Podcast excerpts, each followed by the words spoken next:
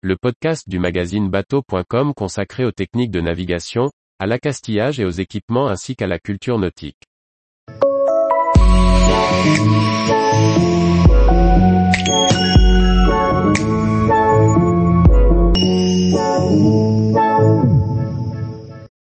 Régatier et marin, Nicolas se lance dans le matelotage à 24 ans. Par François-Xavier Ricardou. Nicolas Huvenois, pourquoi faites-vous le métier de gréeur? Je ne sais pas trop, c'est venu comme cela, de fil en aiguille.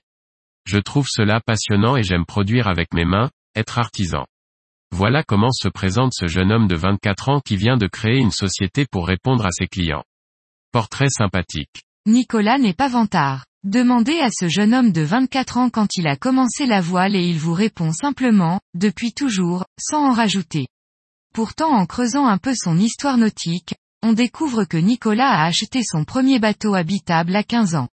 Deux ans plus tard, il part faire un tour de Bretagne avec. Une belle expérience quand on sait que le voilier en question est un krill de 1999, une, très, petite unité de 3,96 mètres seulement. Il rachète ce voilier construit en CP époxy dans un triste état. Il n'y a qu'une coque et un mât.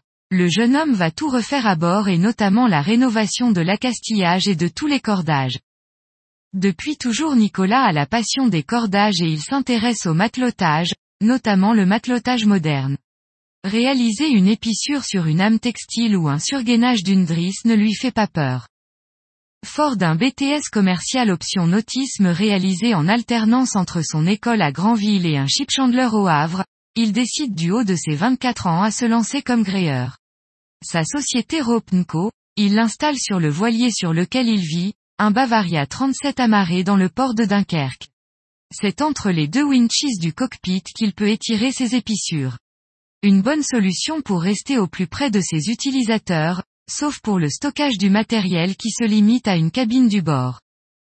Ses clients, il les trouve principalement par le bouche à oreille. Sa zone d'action reste pour l'instant autour du port de plaisance de Dunkerque. Ainsi il peut répondre aux demandes des voiliers de passage ou même ceux basés à l'année.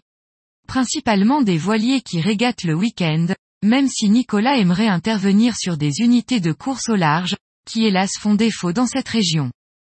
Avec une grille tarifaire, il peut répondre rapidement à une demande et arrive à réaliser une installation simple généralement dans la journée. Il ne travaille pas avec un cordier spécifique et peut aujourd'hui mateloter tout type de cordage. Tous les jours, retrouvez l'actualité nautique sur le site bateau.com.